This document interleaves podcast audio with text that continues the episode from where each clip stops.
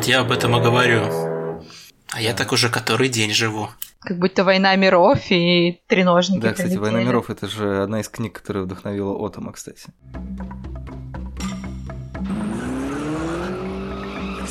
Всем привет, это подкаст «Мандай Карма», мы продолжаем наш цикл ретро-выпусков, и в этот раз решили впервые полноценно обратиться к аниме-картине «Акира» 1988 года. До этого мы практически не обсуждали анимацию, тем более японскую, потому что это большая сложная сфера искусства, в которой требуются некоторые более, наверное, специфические знания, но мы рискнем и зайдем с козырей.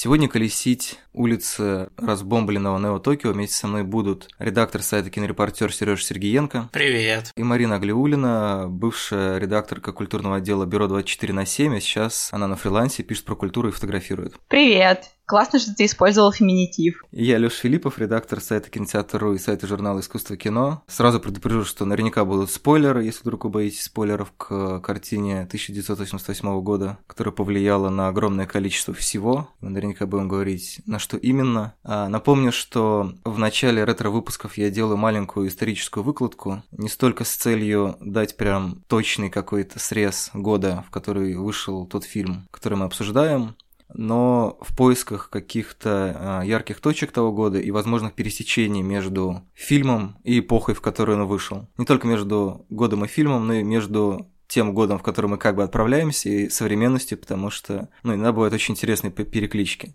Собственно, 88 год, э, продолжение экономических реформ в СССР, мне кажется, это будет довольно интересно в связи с экономической ситуацией в Японии в 88 году, которая называется э, японским экономическим пузырем. В 88 году умер Александр Башлачев, в Южной Корее прошли летние Олимпийские игры. Это тоже довольно любопытно в связи с тем, что Олимпийские игры фигурируют в Акире как некоторый такой важный этапный момент. Про нашу историю с какая-то такая современная перекличка. Возобновлены дипломатические отношения между СССР и ЦАР. А США в Иране проводят операцию «Богомол». Это все связано с нефтью. Это, в общем, тоже реалии последних многих десятилетий. В это время СССР выводят войска из Афганистана. Рейган и Горбачев заключают договор о ядерном оружии. Собственно, тоже тема ядерного оружия для Акира одна из ключевых. Ну и просто fun fact а, для тех, кто в курсе. Айртон Сена, знаменитый гонщик, впервые стал чемпионом Формулы-1. В мире кино тоже все на грани апокалипсиса. Выходит Битлджус, Время цыган Кустурицы, Голубая бездна Бессона.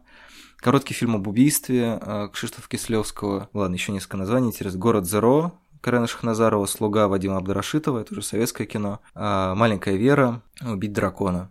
Еще в Америке «Человек дождя» и «Последнее искушение Христа». Я думаю, что на этом можно закончить а, официальную часть и переходим к тостам. Я не знаю, требует ли сюжет Акиры а, краткого пересказа, но если вдруг требует, Сереж, можете попросить в буквально там паре предложений, описать, с чего начинается, как мы погружаемся в этот удивительный и безумный мир. На самом деле, мне кажется, что пересказать э, сюжет Акиры в паре предложений это достаточно нетривиальная задача вообще, потому что там столько всего сразу на тебя сваливается, что не так это просто. Но если говорить о прям самой-самой завязке, нам в первых кадрах показывают, как в каком-то, по-моему, 86-м или 88-м году. По-моему, 88-й. В Токио происходит взрыв, который визуально вроде как похож, а вроде как не совсем на взрыв ядерной бомбы. После чего спустя 30 лет на развалинах Токио появляется город Нео-Токио, и в Нео-Токио живет достаточно большое количество людей, город находится в таком состоянии перманентной анархии, многие недовольны нынешним правительством, постоянно происходят какие-то стычки – зарождается некое движение людей, которые уверены, что их спасет какой-то загадочный Акира. И на этом фоне существует банда байкеров. Два ключевых персонажа, участвующих в сюжете, это Тецо, почему-то у меня постоянно вылетает второе имя из головы. Канада. Вот, они, собственно, члены этой банды. Во время очередной, очередной стычки с другой бандой клоунов они наталкиваются на загадочного ребенка, и это запускает череду событий, которая приведет к тому, к чему это все приведет. Если совсем кратенько и про завязку, наверное, вот так. Самый, самый простой вопрос, и при этом самый сложный, наверное, с которого, я полагаю, нам будет проще начать. Как говорится, вопрос с подвохом. В пабликах э, подкаста, когда я анонсирую каждый выпуск, задают какие-то вопросы, и в частности прозвучало такое мнение, ну, есть очень утрировано, что типа Акира, конечно, классный, и все и все здорово, но все-таки его э, влияние и восторги вокруг него несколько несоразмерны, так сказать, деянию. Ну, давайте начнем с э, наших версий, почему Акира ну, это какое-то выдающееся произведение, почему оно так влиятельно? Можно ли говорить исключительно об аниме Кацухира Атома, или это неотделимо от манги? И вообще, как, Почему вам кажется, что эта вещь 30 лет спустя просто офигенно бьет по голове? На всяком случае, у меня был такой эффект, может быть, у вас он был точно такой же. Я буду говорить, с, наверное, с позиции человека, живущего на Западе, и, возможно, о том, почему Акира так популярен в Японии, я не имею права говорить, потому что я не знаю как следует про контекст, хотя я изучила это тоже. Но, например, для Запада Акира был, по сути, первым а, аниме, которое по-настоящему восприняли всерьез. То есть до этого все-таки анимацию воспринимали как что-то для детей, а потом в 1000, по-моему, как раз тоже в 988 или как раз в 989 Акиру стали показывать э, в Англии, в США, и люди были удивлены тем, что какой-то мультик полнометражный может быть таким сложным, таким взрослым. Поэтому я думаю, что для Запада в некотором роде Акира был таким культурным шоком, и поэтому его, соответственно, восприняли гораздо более чутко, чем многие вещи, которые были до или после. И, собственно говоря, с Акиры в западных университетах началось какое-то изучение изучении японской поп-культуры. Поэтому мое предположение, что культовый статус и популярность это отчасти обосновывается тем, что для Запада это было такое первое столкновение с аниме. Ну, говоря со своей личной позиции, я даже не могу сказать, почему для меня это было таким большим впечатлением. Я не помню, в каком году я увидела Акиру, но его показывали по телевидению, когда я там была маленькой, например. И, возможно, для меня это было в том числе выдающимся впечатлением, потому что никакой фильм тогда не мог такой сюжет э, воспроизвести с помощью спецэффектов. И, соответственно, для меня это было что-то вау, я такое никогда не видела, и, собственно, в то время я не могла увидеть. Я даже не уверена, что сейчас можно как-то классно с помощью спецэффектов сделать то, что в Акире решено методами анимации. Мое предположение примерно такое. То есть открытие Америки для тебя в том числе произошло с Акирой? Да, да, да. Если учесть мое поколение, наше поколение, то как бы как раз в 90-е примерно в Россию и попало аниме, и в 2010-е его стало очень много, и поэтому мне кажется, что да, для меня это было такое открытие Америки. Сереж, а у тебя какие версии? Я сейчас говорю, в общем-то, не, не столько про историческую перспективу, потому что, наверное, про это, ну, какое-то первопроходничество Акиры или, не знаю, эффект маркетинговый или эффект новизны, он, в общем-то, понятен. Э, я имею в виду про какие-то свои версии, почему эта вещь отличается от других уже спустя 30 лет, понимая, ну, и видя его влияние на всю остальную массовую культуру. Первое, что я хочу затронуть, вообще говоря, о Акире как об аниме, самое важное вообще, что он сделал, это две вещи. Первое, он отклонился от гипертрофированности в сторону реализма, чего до этого в аниме не было. Наверное, многие даже знают, почему это так использовалось, потому что раньше на аниме очень сильно экономили деньги при создании, и поэтому разноцветные волосы и очень гротескные выражения лиц и так далее, это просто для того, чтобы можно было меньше рисовать и делать проще. В том плане, что персонажи очень легко узнаются, а значит не нужно заморачиваться, чтобы их вырисовывать. Акира пошел абсолютно по другому пути, о том, а точнее в Акире, и сделал просто максимально серьезно, максимально неутрированно и с минимумом упрощений. Это жутко круто, это очень здорово, и на такое очень мало кто способен решиться, как мне кажется.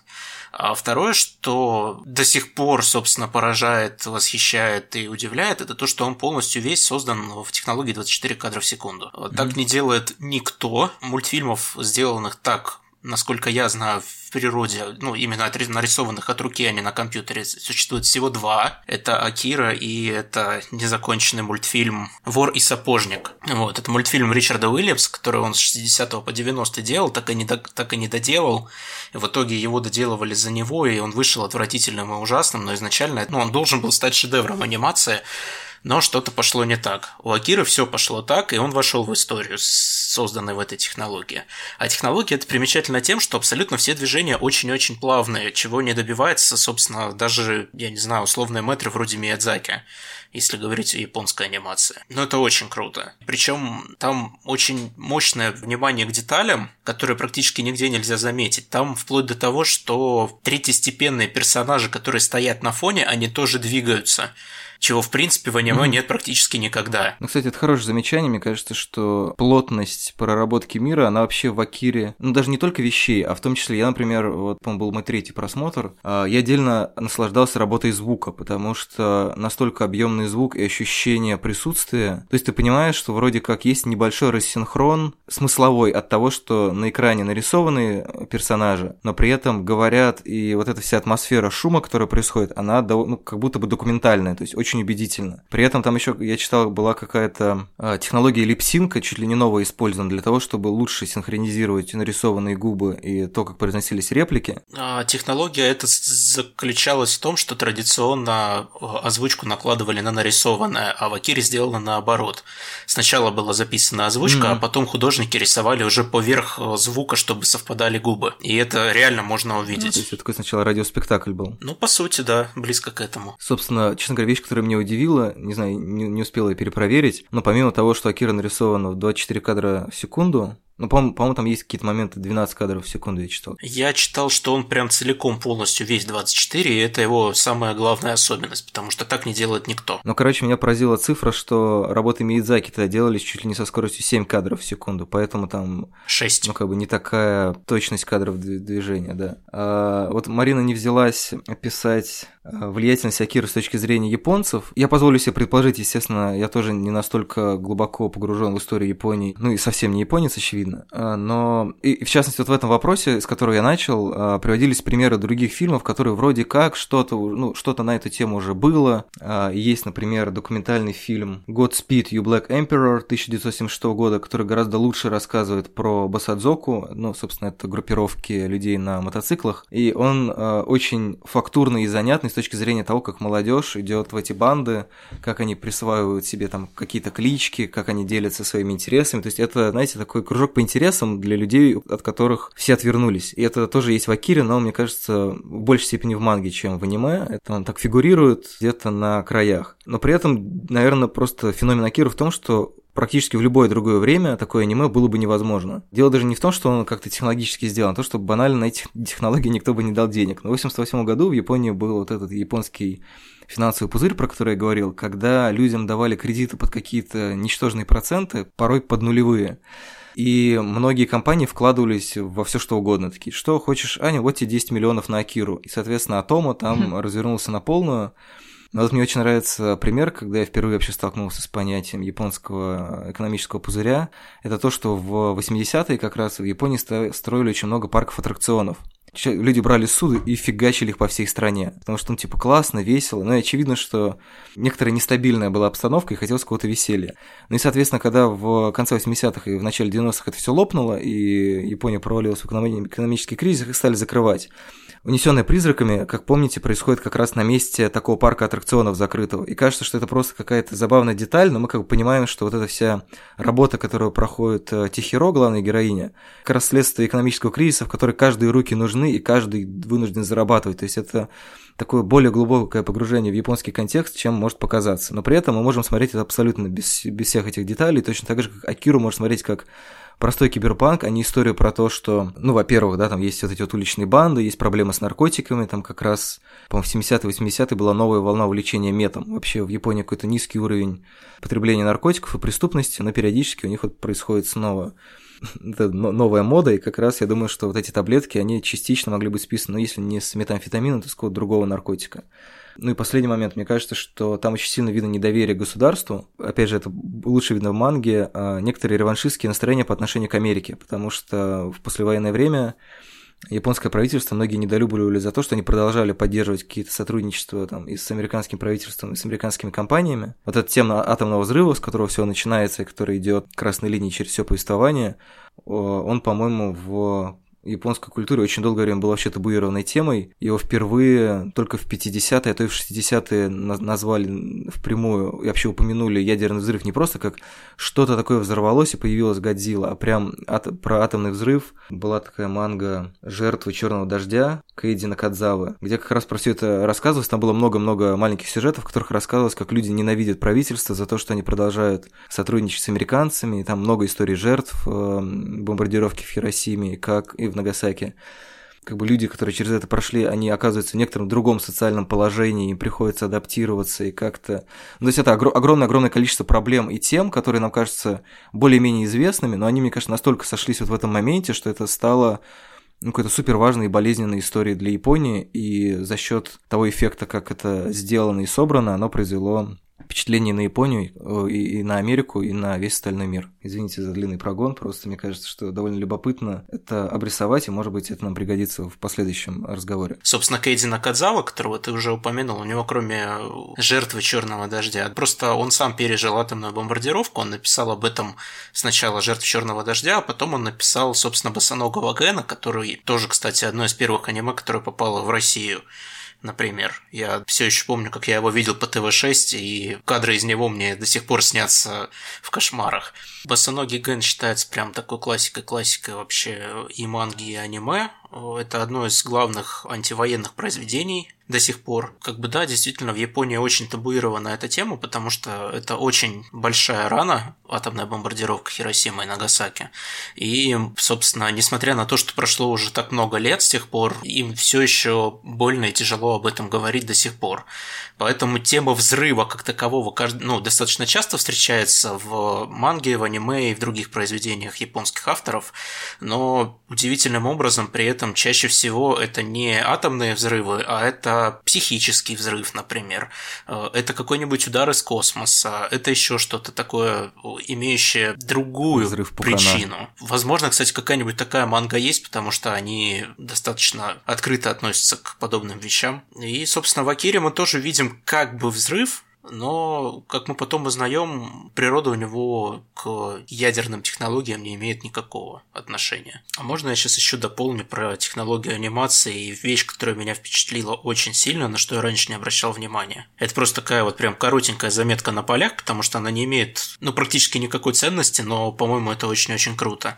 Я просто сейчас э, вчера, когда пересматривал, впервые обратил внимание на то, что там э, за счет того, что он сделан 24 кадра в секунду весь, там есть очень классные мелкие детальки, и та самая мелкая деталька, которая меня окончательно покорила и чего я не видел просто нигде, кроме как в 3D-анимации, это когда герои проходят мимо нескольких зданий, здание постепенно поворачивается, и ты начинаешь видеть его окна. И ты прям видишь, как постепенно покадрово они дорисовывают эти окна и то, что может видеть человек. Обычно просто это сделали mm-hmm. бы намного проще как-нибудь. Либо линиями бы расчертили, либо что-то такое. Но там даже блики на окнах есть. И блики меняются в зависимости от того, как, как герой расположен к этому зданию. Офигенно. Не, ну там много, конечно, всяких Круто. вещей. Марина, у тебя есть какой-нибудь тейк? Что тебя поразило при пересмотре? Есть ли вообще ощущение, что пересмотр подарил какие-то новые наблюдения? У меня, конечно, было много новых наблюдений, но может быть, к сожалению, скорее меня немного а, все мои наблюдения затмила та ситуация, которая у нас сейчас происходит в мире, и то, как она соотносится с тем, что происходит в Акире, и в частности, и то, что в России, и то, что в мире. И меня даже немножко бесит то, что мой прицел все равно сбивает а, какая-то социальщина и политика, и не знаю, насколько это хорошо. И не знаю, я просто часто стараюсь все-таки а, от каких-то вещей, которые происходят в моменте, отрезать свое восприятие, но все равно у меня это не получилось. То есть вот те же волнения, какие-то революционные настроения, которые там есть, и с другой стороны, а, может быть, а, в какой-то момент я почувствовала себя ближе к главному антагонисту Цицу, потому что он, по сути, такой чувак, который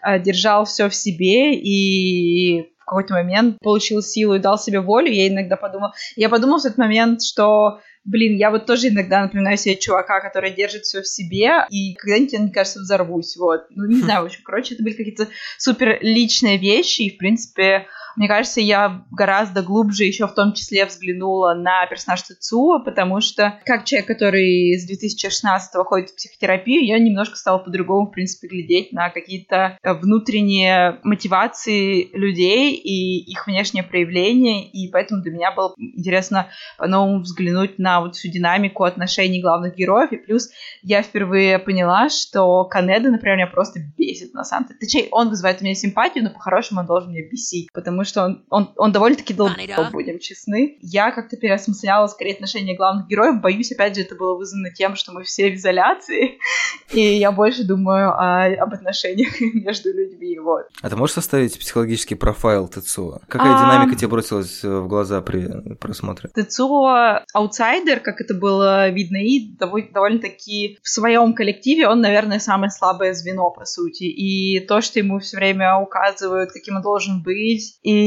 что он должен делать. В общем, короче, отчасти, опять же, много думала о нем и о Гитлере. Я всегда думаю о Гитлере. Например, а, Годзиллу часто сравнивают с Кинг-Конгом. Если Годзилла — это для, ну, для меня отождествление апокалипсиса, то Кинг-Конг для меня отождествление лю- любви. Я в эту сторону тоже зашла, потому что я, например, всегда больше любила Годзиллу, Гитлер всегда больше любил Кинг-Конга. В общем, я в эту сторону тоже думала, и все мои вот эти странные завихрения мысли, в том числе при меня к ТЦУ и его сходству с Гитлером, потому что Гитлера тоже все а, считали слабаком и унижали. И, в общем, японцы сами по себе, они же тоже держат все в себе, как правило, и они улыбнутся, даже если им что-то не нравится, и они будут сносить всякие поучения. И, в общем, ТЦУ для меня выглядит реально как такой японец, который не просто олицетворение какого-то конкретного человека, который долго держал все в себе, а какое-то олицетворение среднестатистического человека конкретной нации, который очень долго держал все в себе и в конце концов не выдержал. И, возможно, еще поэтому японцы так относятся к Акире, потому что вот это то самое воплощение темной стороны а, национального характера. И, собственно говоря, я в этом, в этом ключе очень много думала о Бакире после своего последнего просмотра, который тоже был вчера. Ну, то есть мы видим пару Канада Тецуо, где Канада это такое а, наглое, оптимистичное будущее Японии, которое везде всегда ускользает. Ну, короче, как, не знаю, как Хан Соло стреляет первым и знает, что делать.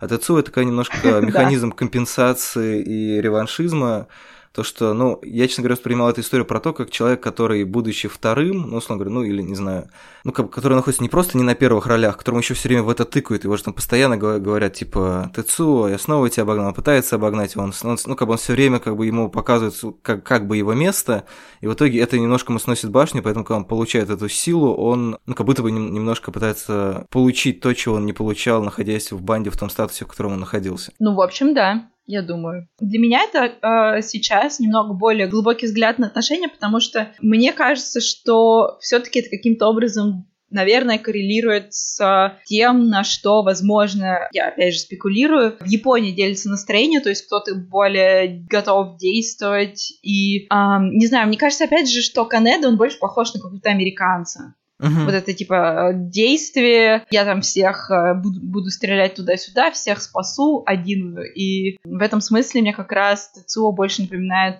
японцев, как мы их знаем, потому что одиночество изоляция, вот эта замкнутость на себе, это то, о чем часто а, говорят в связи с а, японцами, и о чем говорят как о проблеме, потому что они просто скорее покончат жизнь самоубийством, чем откроются. И, в общем, я не знаю. Ну, я, на самом деле, не докрутила эту мысль еще до конца, и, может быть, я недостаточно знаю. Опять же, как я говорю, я считаю, что себя не вправе слишком далеко заходить в эту тему, потому что я, на самом деле, знаю про Японию только очень сильно с внешней стороны. Серега, у тебя есть какие-то мысли по поводу центральной пары персонажей? Персонажей. Ну, мне кажется просто, что тут еще стоит поговорить отдельно про детей, которые как бы тоже относятся к условному будущему нации.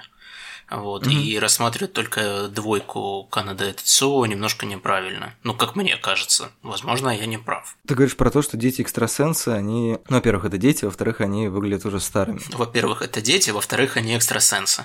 Мне кажется, это, это зумеры просто, это предсказание такое. Мне показалось жутко просто интересным, что, ну, как бы все, все прекрасно знают, что дети – это будущее нации и все такое, да, а здесь вот будущее нация – это такие вот прям маленькие старички, которым уже особо ничего от жизни не нужно, они уже все знают, и им грустно, скучно и больно смотреть на окружающий мир. Мне что-то вот прям это очень-очень врезался этот образ в душу именно при этом просмотре, при том, что раньше я как бы думал о том, что ну, ну да, прикольно, дети как бы старенькие, интересно, а почему? А тут вот у меня сложилась такая достаточно четкая картинка. Наверное, наверное, опять же, я, конечно, не Атома, поэтому я могу только предполагать, но мне кажется, что дети старые здесь именно потому, что примерно такая молодежь как бы во многом и есть, потому что были слишком большие социальные потрясения. Когда человек проходит через потрясения и так далее, он слишком рано, слишком рано стареет. И, собственно, это как раз очень хорошо видно на этих детях. Как бы есть такое вот, как бы вроде как будущее, да, а вроде как оно уже сейчас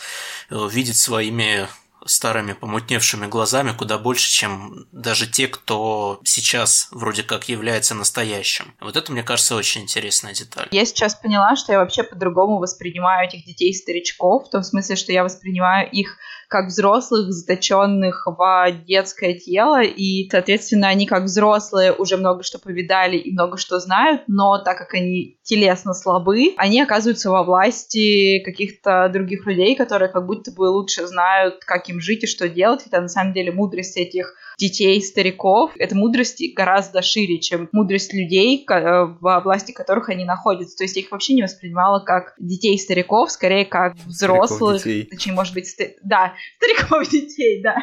Примерно так. Ну, кстати, это, это интересное наблюдение, потому что технически они же не дети, потому что они были детьми в 88 году и просто не состарились за... Вернее, окей, они состарились за 30 лет, но не изменились при этом. То есть это какая-то, мне кажется, история про законсервирование отдельного поколения, ну, или там, не знаю, нескольких поколений, а, связанных с какими-то, не знаю, внутр... внутренними поисками. Мне в этом связи просто с э, темой прошлого и будущего очень нравится то, что ведь Акира закопан на месте, где строится Олимпийский стадион. Mm-hmm или вернее, Олимпийский mm-hmm. стадион строится на том месте, где закопана Кира. То есть это некоторое взрывное прошлое, которое не было никак особенно отрефлексировано, оно не было безопасно. Ну, то есть там формально приняты некоторые меры безопасности, но те, которые довольно легко оказались а, нарушены.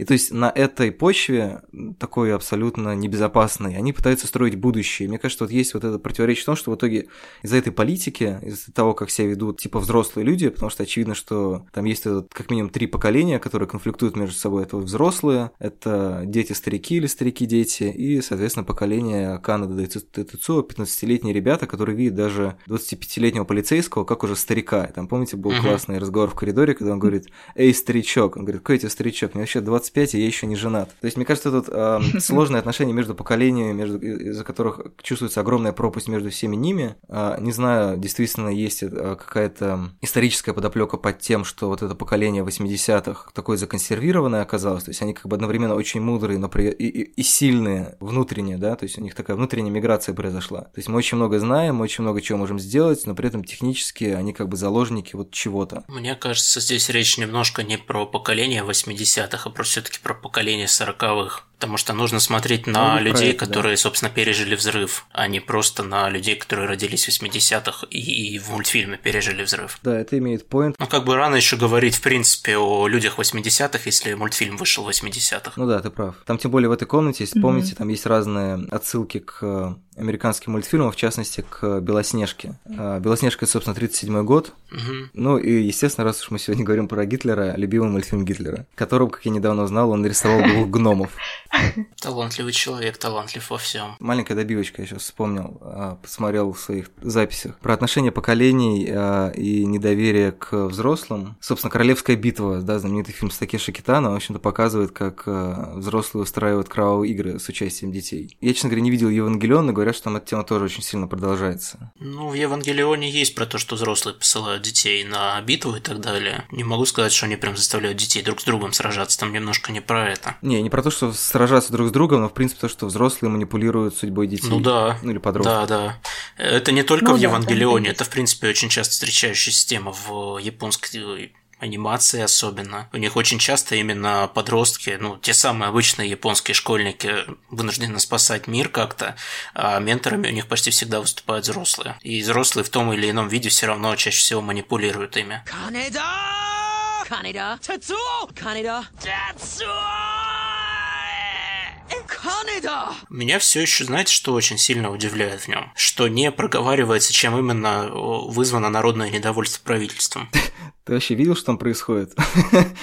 А, нет, ну в смысле как бы... Как люди живут. я вижу, как люди живут, я вижу, как, собственно, показан город Нео-Токио, да, если говорить не о его окраинах, а о центре города. И я вижу, что чаще всего все проблемы возникают именно за счет террористических актов. Поэтому мне интересно, что стало изначальным триггером. Потому что, опять же, с учетом того, что город был полностью уничтожен по сути своей, да, и сейчас он, в принципе, более-менее неплохо выглядит всего лишь спустя 30 лет, возникают определенные вопросы. Возможно, я не прав и смотрю куда-то не в ту сторону, но тем не менее. Есть версия? Ну, у меня нет версии, но мне, в принципе, показалось, что да, с точки зрения анимации фильм очень проработан, но где-то там все время возникают какие-то лакуны о персонажах, о ситуации. Меня, если честно, зацепило то, что я увидела, может быть, не показалось, но я видела красные звездочки на шлемах военных, и там был красный флаг. Я подумала, господи, неужели коммунисты? В целом там какие-то есть мелочи, которые ты хочешь понять контекст всего этого, но а, он ускользает, потому что тебе не дали каких-то деталей. И, пример,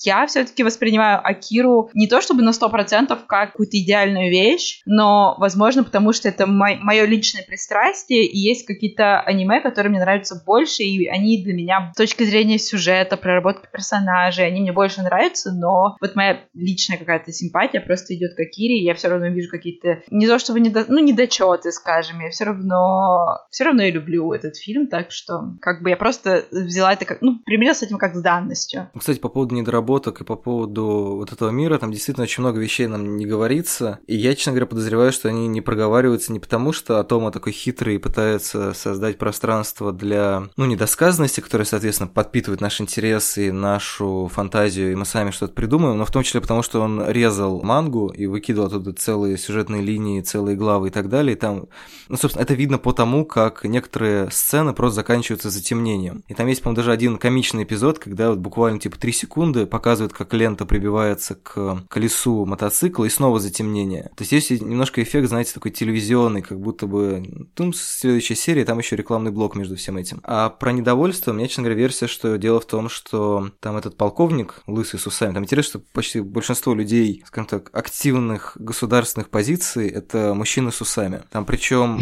довольно неотличимы вот этот Рюи, который революционер, и полковник. Разница только в том, что полковник старше, и уже у него такая более лапидарная прическа, скажем так. То есть такое ощущение, что они примерно один человек только лет через 15, а товарищи по революционному движению выглядят точно так же, как этот персонаж.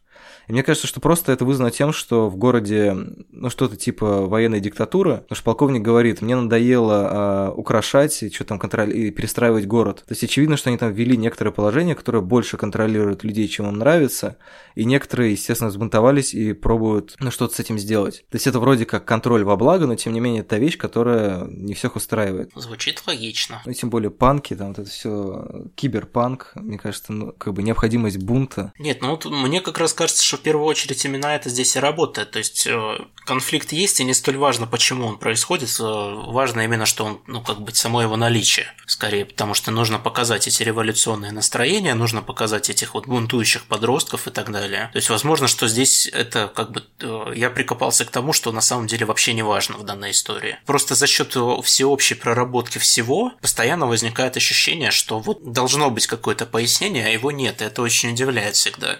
А насчет, кстати, выкинуть выкинутых глав и всего прочего, я тут отдельно хочу сказать про мангу. Я ее читал, конечно, очень давно, наверное, лет 8 назад, и не перечитывал с тех пор, к сожалению, не успел перечитать ее сейчас. Но я точно помню, что манга и аниме ну, различаются прям вот очень сильно, и особенно в том плане, что аниме заканчивается на втором пришествии Акиры, а у манги после этого чуть ли не два тома еще есть. И вот это, мне кажется, очень интересно. Два или три даже тома, да. Вот мне кажется все-таки, что во втором томе происходит взрыв. Это четыре. Я просто читал в четырехтомное издание. А, ну просто она в шести выходила. Ну, короче, там действительно где-то в середине происходит вот этот взрыв, которым вроде как, ну, которым заканчивается аниме, и которым не заканчивается манга, но при этом там некоторые известные сцены из э, Акира, особенно из финальной схватки, это сцена из финала финала как раз шестого тома. То есть э, Отома, мне кажется, довольно грамотно срезал некоторую часть, при этом, знаете, раз у нас сегодня конспирологические теории и, в общем, ладно, возможно, безосновательные предположения, назовем это так. Короче, мне кажется, что Атома предполагал о том, что Акира может выйти на иностранные рынки, или, не знаю, желал этого, поэтому он всю антиамериканскую линию скрутил очень сильно. Потому что там в конце особенно видно, что, ну, это такая история про то, что Японии нужно обрести свою собственную новую идентичность, не зависеть от, от какой-то поддержки Советского Союза и Америки и так далее. Там прям буквально заканчивается, типа, это наш город, проваливайте отсюда соответственно, выгоняют какого-то американского солдата. Но при этом главный вопрос, который может задать э, сюжет Акиру, он возникает уже в самом начале. Сцена, в которой кто-то, значит, убегает с одним из подобных мальчиков. Кто это и откуда он убегает? Ну, то есть мы, мы не знаем. Это просто вот, фильм начинается с какого-то момента. Просто вот появляется мужчина, и каким-то образом он откуда-то его выкрал, ну, видимо, из этого, из этой детской комнаты. И мы про этого персонажа больше не знаем вообще ничего. Не, ну почему мы ничего не знаем? Там про него немножко проговаривается, что это один из революционеров вот этих самых, которые революционеры, которые фигурируют в сюжете. И его задание было выкрасть ребенка, потому что, потому что, вот я не помню, чтобы объяснялось в деталях, почему он это делает. А, окей, значит, я прозевал. По-моему, когда первый раз Канада попадает к революционерам, они там это обсуждают, когда он в вентиляции сидит. Mm. Мгм. Ну, так что я не могу сказать, что это прям никак не проговаривается. Это примерно как, собственно, с революцией, которая тебе показывают из первых же кадров, что что-то происходит, какие-то народные волнения, но не объясняют, какие, почему и так далее. И тебе постепенно становится понятно, что это какое-то такое вот прям всеобщее волнение, настроение и так далее. То есть он достаточно грамотно в этом плане работает. А кто именно этот персонаж, это не столь важно, потому что это просто один из революционеров, которые есть и которых не так мало. И все они с усами. А, кстати, он, по-моему, был без усов. Ну, потому и умер.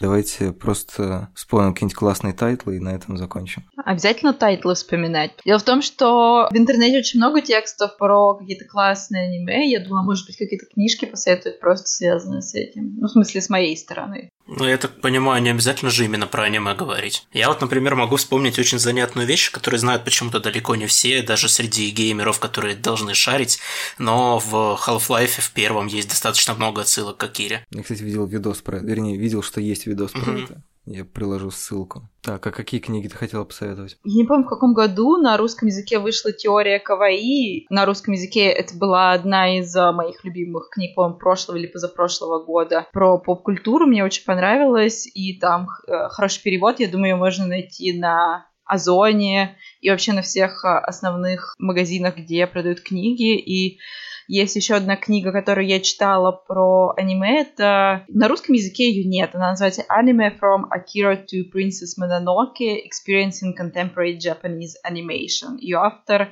Сьюзан Джей Напьер. Издательство Макмиллан. Мгм. Вот, тоже довольно интересно. И там очень много как раз про то, как, в принципе, на Западе изучали аниме, и как именно западный взгляд на аниме. Кстати, Кавай есть на букмейте, по-моему, я там ее находил. Да, да, да, она там точно есть, я уверена. Для глубокого погружения в Акиру можно такая небольшая мини-реклама чуваков, которые мне просто очень глубоко симпатичны. Сейчас на Кикстартере идет сбор от э, издательства Third Editions, и там в том числе есть книжка про Акиру. Это достаточно глубокое, достаточно объемное издание будет по-любому, хотя я его еще не держал в руках и не читал, но я покупаю достаточно большое количество книг от этих ребят, и они все классные. Прикольно. Пришлешь мне потом ссылку? Да, да, там у них, собственно, сейчас идет предзаказ на четыре книжки. Одна это Акира, еще одна это глобальное исследование Хаяо Миядзаки, плюс Берсерк и плюс Джоджо Bizarre Adventure. Звучит круто. Вот, и можно купить, собственно, все четыре книжки одним паком. По современному курсу это выйдет, конечно, дорого. Мне кажется, оно того стоит. То есть там в среднем кни... Ну что еще книжка типа 35 евро примерно стоит, плюс доставка евро 10. Не знаю, я, честно говоря, ну, наверное, много вещей, которые можно вспомнить, не знаю, похожих на Акиру, вдохновленных Акирой, которые просто можно по касательной как-то вспомнить. Мне приходят в голову две вещи. Первый – это фильм «Тецу. Железный человек», Угу. наз- названный частично в честь, Мгм. получается, Акира. Од- Одна, одна из вещей, которую мы не успели обсудить, это связано с тем, что в Акире помимо киберпанка также делают напор на то, что это боди-хоррор, а особенно, соответственно, Мгм. финаль- финальный поединок. И, кстати, я впе- впервые принял решение посмотреть Акиру, когда на выставке на ВДНХ ВНХ, там был в павильоне анимационная выставка, посвященная истории анимации. Там они просто транслировали сценку из Акиры, вот как раз сценку на стадионе, самое начало, по-моему. И меня настолько она впечатлила, что я просто тем же вечером пришел и посмотрел его, потому что, мне кажется, в Акире очень много шоу-стоперов, отдельных сцен, которые настолько самодостаточно и круто сделаны, что ты смотришь и думаешь, блин, я должен это увидеть целиком. И, угу. собственно, в ТЦУ очень много боди-хоррора, это такой, ну, если очень дешево наклеивать ярлыки, то это такой японский Кроненберг, который размышляет как раз о проникновении технологий в человеческую жизнь, причем, ну, как буквально проникновение даже не, не в человеческую жизнь, а в человеческое тело. А вторая вещь — это Собственно, также у Кацухира Атома есть э, аниме Метрополис. Угу. Оно гораздо менее, наверное, примелькалось, чем Акира, хотя, в общем-то, у Отома, мне кажется, нет ничего более известного. И, может быть, это не такая выдающаяся вещь, хотя она сделана, мне кажется, примерно по тем же принципам. Там очень много заметных культурных отсылок, в том числе влияние там, мирового кинематографа, в частности, совсем очевидно, что это влияние Фрица Ланга, но при этом это тоже как-то кино немножко по-иному устроенное, с э, размышлением о разнице между людьми и роботами. То есть это такой немножко, знаете, Метрополис встречает Блейдраннера и что-то что еще. То есть он, с одной стороны, показывает этот сложный попкультурный суп, который э, из себя представляет его работы. С одной стороны, он действительно берет очень много из того, что уже было, с другой стороны, как-то это так обрабатывает, что все равно чудовищно интересно смотреть. Ну и в целом э, тема вза взаимопроникновения японской и западной культуры, она довольно сложная, потому что, очевидно, сейчас большое влияние некоторых анимационных работ. Там, не знаю, какой-нибудь Сатоси много на кого повлиял, и Акира много на что повлиял, но при этом они трудно их представить без влияния влияние, там, не знаю, американских комиксов, голливудских фильмов и многих других вещей. Поэтому мы не можем как-то э, выбрать, кто здесь Акира, а кто здесь ТЦО в этом смысле. Вот я, наверное, еще тогда напоследок тоже один тайтл посоветую. Не знаю, он, ну, на самом деле достаточно показательный проходит, потому что он совсем не про то и не о том. Вот, но мне кажется, что с Акирой у него есть что-то, что-то прям вот очень-очень общее. Это эксперименты Лейн. Вот, эксперименты Лейн я советую mm. всем и каждому. Вот, и, наверное, просто для, ну,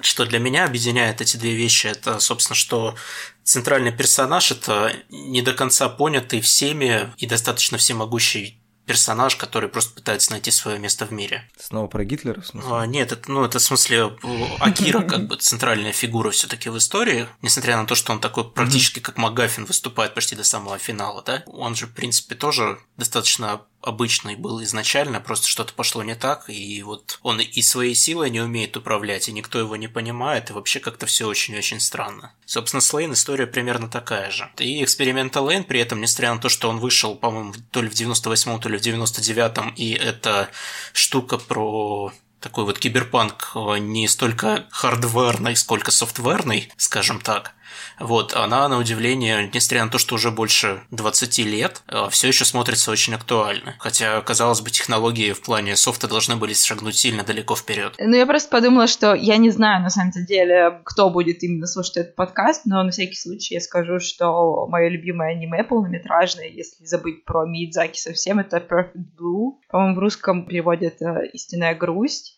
Мне кажется, его все хорошо знают, но вдруг кто-то вообще не смотрел. Лишним не будет, потому что Сатоси Кон наше все. Сатоси Кона можно смотреть целиком. Да. Просто брать и смотреть. Это правда. Ну что ж, мы придумали вам занятие на время самоизоляции. Не знаю, пару суток вы можете потратить на Сатоси Кона, Отома, Эксперимент Лейн и Half-Life. И заодно книжки почитать. Всем спасибо. Пока-пока. Всем пока. Пока.